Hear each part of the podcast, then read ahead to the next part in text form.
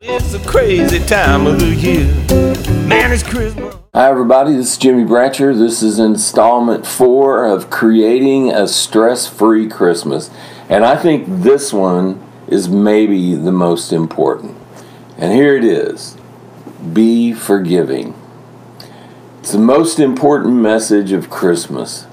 You know, Jesus came to make a way for us to have a relationship with our Heavenly Father removing everything that was in the way so that if we choose, we can know and experience the love of our Father who loves us in such a way that the Bible says it's perfect. And that means there's no dysfunction in Him at all whatsoever. But let's face it, relationships are hard, family can be difficult at times, and we can be, build barriers from our hurt and pain. You know, and that's a good thing. I mean, I believe that's a mechanism that is inside of us, you know, that when we're hurt or in pain, then we we put up barriers to keep ourselves safe. And that's I understand that, but there are times when the best thing for us is for us to drop those barriers and to be forgiving, to just open up our hearts and to be forgiving. Wouldn't it be something this Christmas if the gift that you gave was to forgive someone who had hurt you?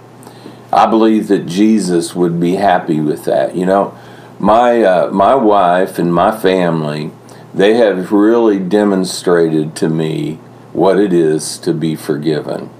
They forgave me when I made mistakes, when I made bad choices and hurt them but at some point, you know, Sherri taught me this to forgive, it means to cut loose. To cut loose. And Jesus said in John 20, 23, He said, Whosoever sins you forgive, they are forgiven. And whosoever sins you retain, they are retained. And so, where where do, where are sins, uh, you know, offenses? Where are those retained? They're they're retained in our heart. But to forgive in that verse in John 20, 23, it means to cut loose, to let go, to be released.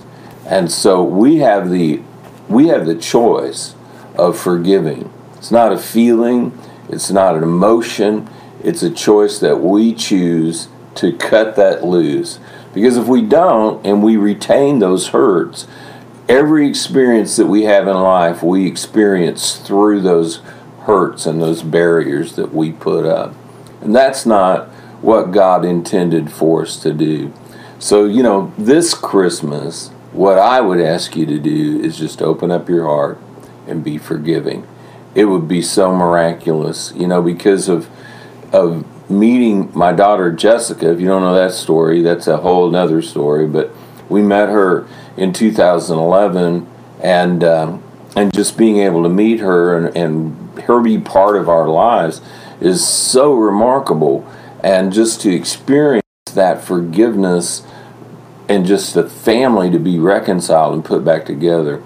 You know, we, in telling that story, Jessica and I and Sherri, we talk to people all over America that come up and say, they'll come up and say, you know, I haven't spoken to my kids in 25 years or I, you know, I am Jessica, or I'm you, or I'm Sherri, or I'm Jessica's mother, and they come up and they just bare their hearts, and it's just so heart wrenching.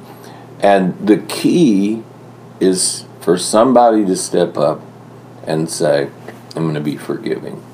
So this Christmas, I would just, I would just so encourage you that if you need to forgive somebody, forgive them. If you need to accept forgiveness that's being offered to you, then accept that forgiveness. It'll make such a great Christmas present for someone if we'd all just do that. So I hope this helps. I hope you have a stress free Christmas. God bless. Bye bye. Snow is flying, man, it's cold. It's in the air everywhere I go. It's a crazy time of the year. Man, it's Christmas.